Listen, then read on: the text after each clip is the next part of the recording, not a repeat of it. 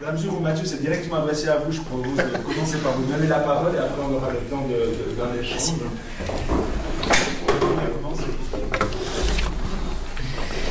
Il y a, euh, écoute, euh, je pense que je prendrai, commencerai par la, fin peut-être, aussi parce que je me souviens mieux de la question que la Je n'ai pas encore bien reconsolidé.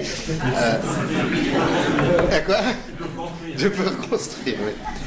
Non, c'est la question de la, effectivement de la, de la causalité, du déterminisme et, finalement, bon, je ne suis pas euh, euh, clinicien, mais si j'aborde la question de euh, comment la, psychanalyse va opérer, c'est effectivement, enfin, je n'aurais pas dit différemment, par, disons, le sujet vers le futur. C'est-à-dire que cette, comme je disais tout à l'heure, si on admettait que la plasticité est simplement une inscription de traces euh, qui euh, reste gravé euh, dans le réseau neuronal de manière indéfinie, effectivement, on serait dans un déterminisme qui serait ensuite abordé cliniquement de manière rétrospective uniquement.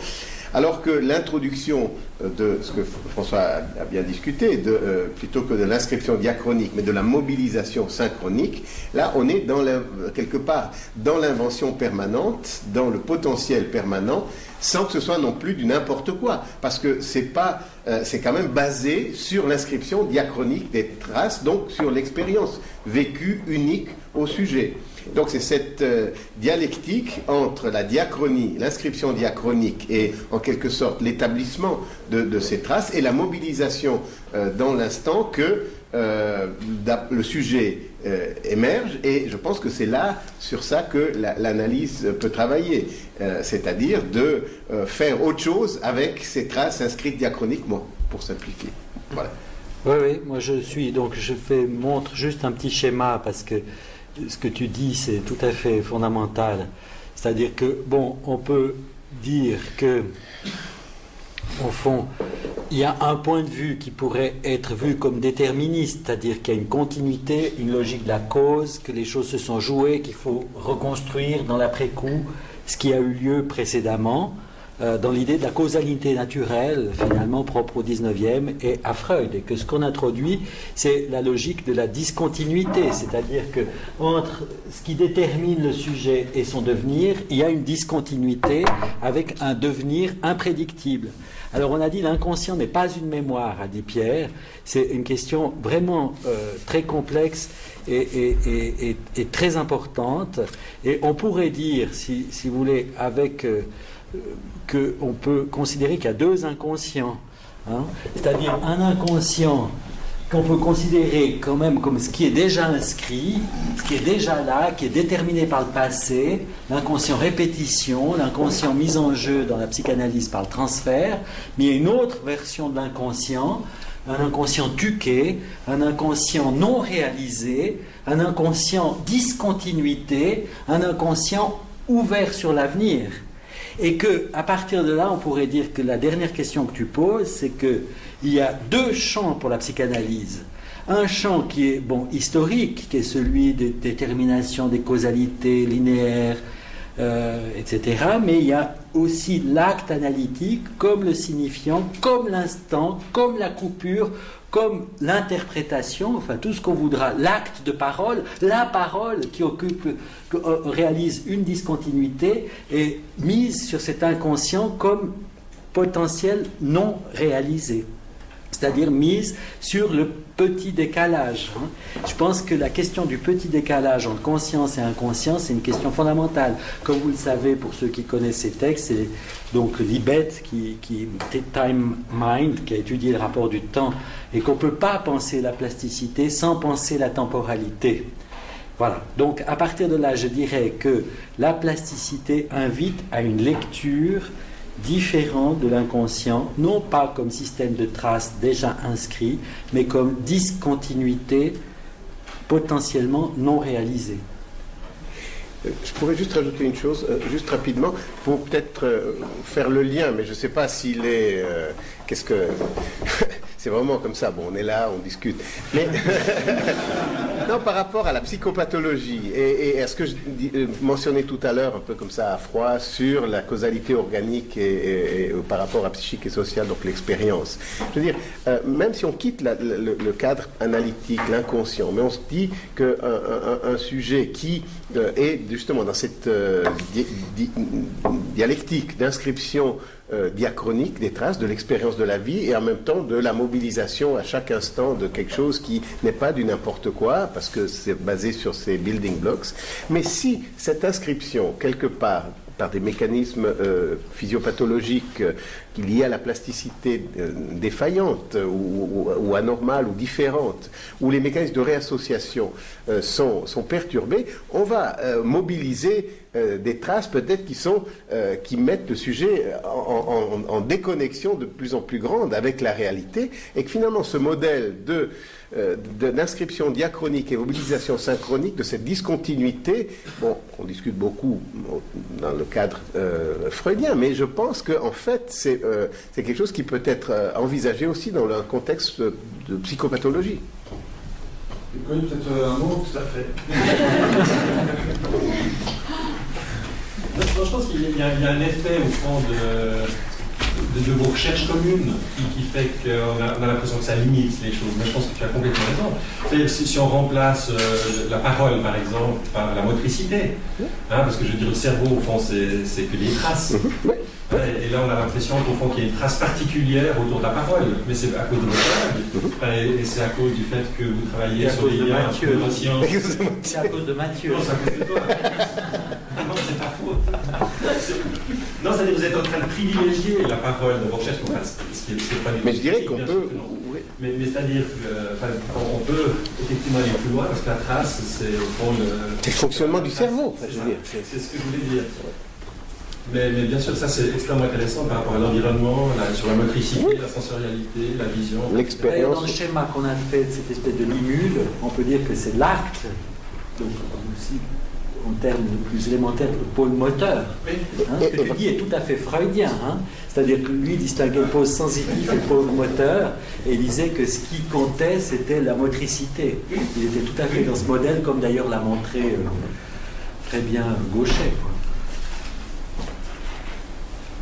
Mais, enfin, ce sera un débat qui, est probablement trop long, mais je, pense qu'effectivement, le, fait de mettre la parole au centre de, votre dialogue euh, rend ça difficile par rapport à, penser euh, par rapport au reste. C'est-à-dire, c'est Enfin, il y, a un effet de ce dialogue direct, et ça, me rappelle, hein, je ne sais pas pourquoi spécialement aujourd'hui, mais euh, le, fait que le langage prenait toute la place. On avait l'impression que la trace était euh, uniquement due à la parole. Non. Alors que c'est un fonctionnement, je sais bien que c'est pas souvent. Non, mais je, dire, on met toujours la trace au centre, et là c'est vraiment le résultat d'une commande tout à fait spécifique de mettre la parole au centre. C'est vraiment, sa faute. Non, non, ce que je pense, c'est que je suis tout à fait d'accord avec toi que c'est l'acte plus que la parole, et que la parole, comme on la conçoit, c'est un acte de parole, et que le point qu'on a mis en commun, c'est pas la parole, c'est la trace.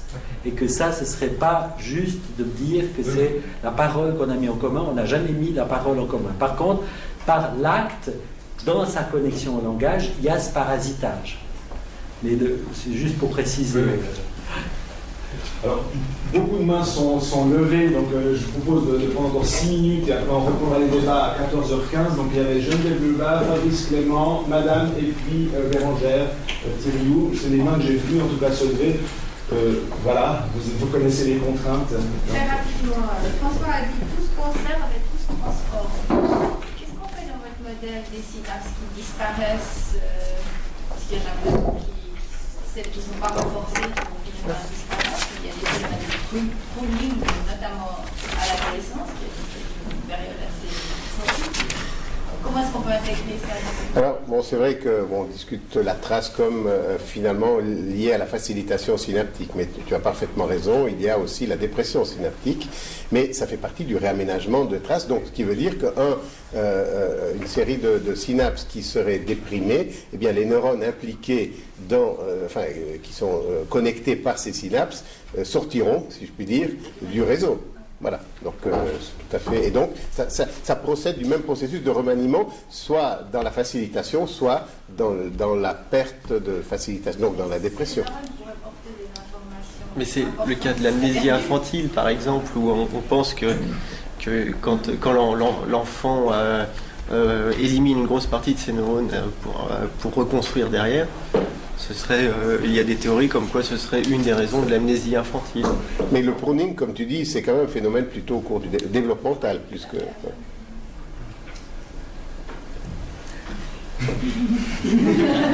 Modérateur? Modérateur? Le modérateur a été pris par, le, par, la, par la parole. Euh, je m'excuse, on a un petit problème de logistique. Fabrice Clément, s'il vous plaît. Voilà, Oui, alors, euh, juste pour revenir sur une slide qui s'est exposée par ailleurs absolument. Le, il me semble que tout reposait sur votre slide où vous montriez que, les réassociations de deuxième phase, si on veut, il y avait ces recombinaisons informations de nouvelles traces, comme si ce, ce gap que vous, que vous- mettiez à ce moment-là était régi par une forme de hasard. C'était implicite, vous ne l'avez pas dit, mais qu'il n'y avait pas entre ces différentes euh, traces neuronales peut-être des propriétés de ces réseaux qui font qu'ils sont reconnus après par le niveau des chercheurs, des reformateurs, enfin, peut-être des déterminismes qu'on connaît pas encore, qui pourraient revenir et qui casseraient un tout petit peu cette idée que voilà, là, il y a, une- il y a tout d'un coup un saut et puis hop, on rentre dans un. Non, c'est c'est- absolument. Vous, vous pointez un Quel est le mécanisme qui, euh, qui est à la base, enfin, qui, dirige, si on peut dire, je sais pas, j'hésite à dire, mais enfin, qui, la réassociation, une, cer- une certaine réassociation plutôt qu'une autre. Alors, bon, là, euh, c'est évidemment une question dans le modèle. Disons, si on prend l'approche physiologique, on va dire que l'organisme tend euh, euh, au maintien de l'homéostasie. Et on peut aussi pousser ça un peu plus loin, l'appeler en termes freudiens le principe de plaisir. Et donc de, de- de- de dire que là, il y a euh, quelque chose, euh, enfin, un des, un des moteurs de cette réassociation pourrait être le maintien de l'homéostasie. Mais moi, moi je. Oui. Parce que je pense que cette question, elle est très, Oui, très très centrale. Que c'est certainement l'anticipation, comme le dit Damasio, des états somatiques du côté plaisir des plaisirs, qui fait que ce qui va déterminer l'action, pris au sens large, dont pourquoi pas euh, la motricité, pourquoi pas l'acte de parole, va être par rapport à cette anticipation plaisir des plaisirs et que c'est ça qui régirait, euh, qui, qui- qui déterminerait la réassociation des traces. Mais c'est la question, euh, je veux dire, on répond parce que c'est le jeu, mais, mais je veux dire, c'est la question qu'on se pose, c'est la question centrale, c'est tout le débat de Damasio, cette histoire-là. Et c'est pas simple de répondre. Deuxièmement, je pense que la reconsolidation, pour euh, juste reprendre aussi le débat avec Jacques, la reconsolidation, c'est-à-dire l'évocation d'un item mnésique comme rendant la trace labile, il faut en tirer des conséquences. Hein, c'est quelque chose de très intéressant du point de vue peut-être du changement du modèle. Et c'est vrai que la reconsolidation pose le même problème que vous posez, c'est-à-dire ensuite, elles sont labiles, mais enfin, euh, qu'est-ce qui vient, qu'est-ce qui, qu'est-ce qui s'y substitue? Merci. Je, vais essayer de faire la question très brève. Je ne sais pas pour la réponse. Euh, je trouve passionnant votre réflexion sur euh, le fait de nous obliger à penser la continuité la discontinuité en même temps. Je comprends bien, je crois que je comprends bien ce que c'est la, con- la continuité pour vous. Je mets de même côté la conservation, la répétition, etc. Les déterminismes. Mais pour la discontinuité, c'est moins clair. Je n'arrive pas voir si pour vous, c'est juste le contraire de la continuité, c'est-à-dire l'erreur, le non continu, ou s'il y a une idée de progrès et d'évolution à travers la discontinuité. Ah, si j'utilisais une Si, si, si. métaphore euh, politique, est-ce que le cerveau plastique est à la fois conservateur et progressiste? Il est, oui, je dirais la, la discontinuité ouvre sur l'imprévisibilité du devenir et donc aussi sur la créativité. C'est inconscient tuqué, un inconscient automatone, co- continuiste. Inconscient, les gens quand ils disent inconscient, ils ont une vision freudienne de ça. On va faire une thérapie, on va lever l'amnésie. Inconscient tuqué, c'est Lacan qui fait cette distinction, euh, reprenons Aristote, c'est discontinuité. On peut dire que l'inconscient discontinuité, c'est l'inconscient je te laisse dire, poétique, poétique, de l'invention, de la création, brain and creativity, c'est ce qui fait que les choses peuvent aller, comme vous diriez, le progrès, je ne sais pas, parce que ça peut venir aussi au pire. Le mieux le pire. Pierre, dis voir le, Non, mais je, as dit que c'est la créativité dans le bien et dans le mal, si je puis dire. Mais disons, pour revenir juste à, quelque chose sur lequel euh, euh, François fait allusion, puis sur lequel on discute beaucoup, si on prend euh, l'animal, on, se dirait que l'animal a un mode d'emploi. il y a un déterminisme génétique beaucoup plus fort, en tout cas, que, et que l'humain doit, doit développer, doit créer son propre mode d'emploi, petit à petit, par, par l'expérience. Et puis là, il y a tout le jeu de l'erreur, qui est l'erreur catastrophique ou l'erreur créative. Ça veut dire que, pour répondre à votre question de l'association, donc nous, l'acte, si vous voulez, la liberté, ça devient un truc très compliqué.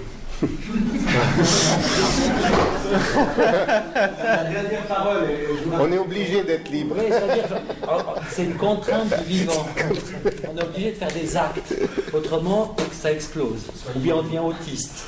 Hein on est obligé d'être libre. Voilà, exactement, on est obligé d'être libre. Et si on était un animal, on serait tranquille. alors, alors euh, brièvement, Bérangère Thériault. Euh... tout d'abord, merci parce que je trouve vraiment, vraiment très, très, très, très intéressant. J'ai aucune idée de, ce que, de ce que vous avez dit. Et, euh, alors, peut-être que ma question va être naïve du coup. Euh, donc, ça, il faut se méfier. les Anglais, quand ils disent ça, c'est terrible. Dans, ça. dans un congrès, ils disent a very simple question. Là, on est en big trouble. Pardon. Allez-y, allez-y. La, façon dont vous avez donc, tout se conserve, tout se modifie, donc cette interrogation conjointe, cette implication conjointe de continuité de la discontinuité, plus le fait que vous avez dit que la conscience peut être comprise comme étant décalage, plus le fait que vous convoquiez enfin ça, un réaménagement spatial et temporel, la question que je voulais vous poser, c'était est-ce que votre, votre modèle pourrait, rendre compte, expliquer les phénomènes de déjà-vu? Euh... Oui, enfin, je crois qu'il n'y a même pas besoin de, ce modèle. Le déjà-vu, c'est une réactivation de, probablement de traces euh, qui donne l'impression qu'on euh, a déjà vécu quelque chose. Et je crois que c'est assez reconnu du point de vue euh, neurologique, c'est des décharges, certains parlent même de décharges épileptiformes, enfin Olaf n'est plus là pour en parler, mais enfin quelque chose de, c'est tout d'un coup l'activation d'un ensemble de neurones qui codent pour quelque chose et qui donne l'impression qu'on a. Et ça peut être effectivement un, réseau qui s'est réassocié, puis qui. c'est ça, exactement. Je vous répondrai un jour parce que je suis très troublé, puisque j'ai l'impression d'avoir déjà pensé cette question. non, il y, a quelques, il y a peu de temps, je, suis en train de me demander où est-ce que j'ai lu sur le déjà vu. Parce que j'ai lu tout un truc sur des. Il y a un truc qui va sortir là, Oui, ça, j'ai vu, je l'ai acheté d'ailleurs. Mais non, mais autour de notre travail. Ce que, ce que je pense, c'est que c'est toute l'histoire de la connexion entre les marqueurs somatiques et les représentations et que peut-être des expériences sont particulières quand c'est le marqueur somatique seul qui vient déclencher la représentation. Mhm. Par exemple, ce n'est pas un processus cognitif. J'essaie de vous répondre vraiment. on est dans un certain état, et puis en ce moment, bah, il y a la lumière de Mars. Euh, je peux imaginer partir à Rome euh, plutôt que d'aller à Bruxelles, là où je dois aller, par exemple. Donc, euh, et puis cette lumière m'évoque quelque chose mais qui n'est pas déclenché par la chaîne associative. Donc c'est à la fois une chose évoquée et en même temps, elle n'est pas dans la continuité de l'association. Vous voyez ce que je veux dire? Et qu'à ce moment-là, on peut imaginer que ça donne une valence plus de déjà vu parce que ça vient d'un marqueur somatique. Enfin, parce que ça n'est pas dans la continuité de l'association cognitive. C'est une hypothèse. Parce que c'est très perturbant, c'est déjà vu. Euh, comme ces états mentaux provoqués par une odeur, une lumière, enfin c'est tous les débats de la mémoire proustienne, enfin, euh, qui, qui, mettent en jeu comme ça. Donc si une expérience survient par la discontinuité, mais elle est réactivée par le marqueur somatique, peut-être a-t-elle la caractéristique de ne pas être connectée. Puis en même temps, c'est une remémoration, d'où déjà vu. Bien, on va mettre un terme à cette première partie. Donc, euh, juste un, un, juste deux informations de, de, On se retrouve c'est vendredi dans une heure ici. Donc, on commence quand même à 14h. Euh, c'est vrai qu'on a très attention sur le pas faire trop, pas trop plonger euh, ce soir. Et puis la deuxième des choses, c'est que les, les, les, orateurs sont donc attendus à la formation Claude Verdun, où nous nous rendons euh, maintenant. Donc, euh, bienvenue ici de nouveau à 14h.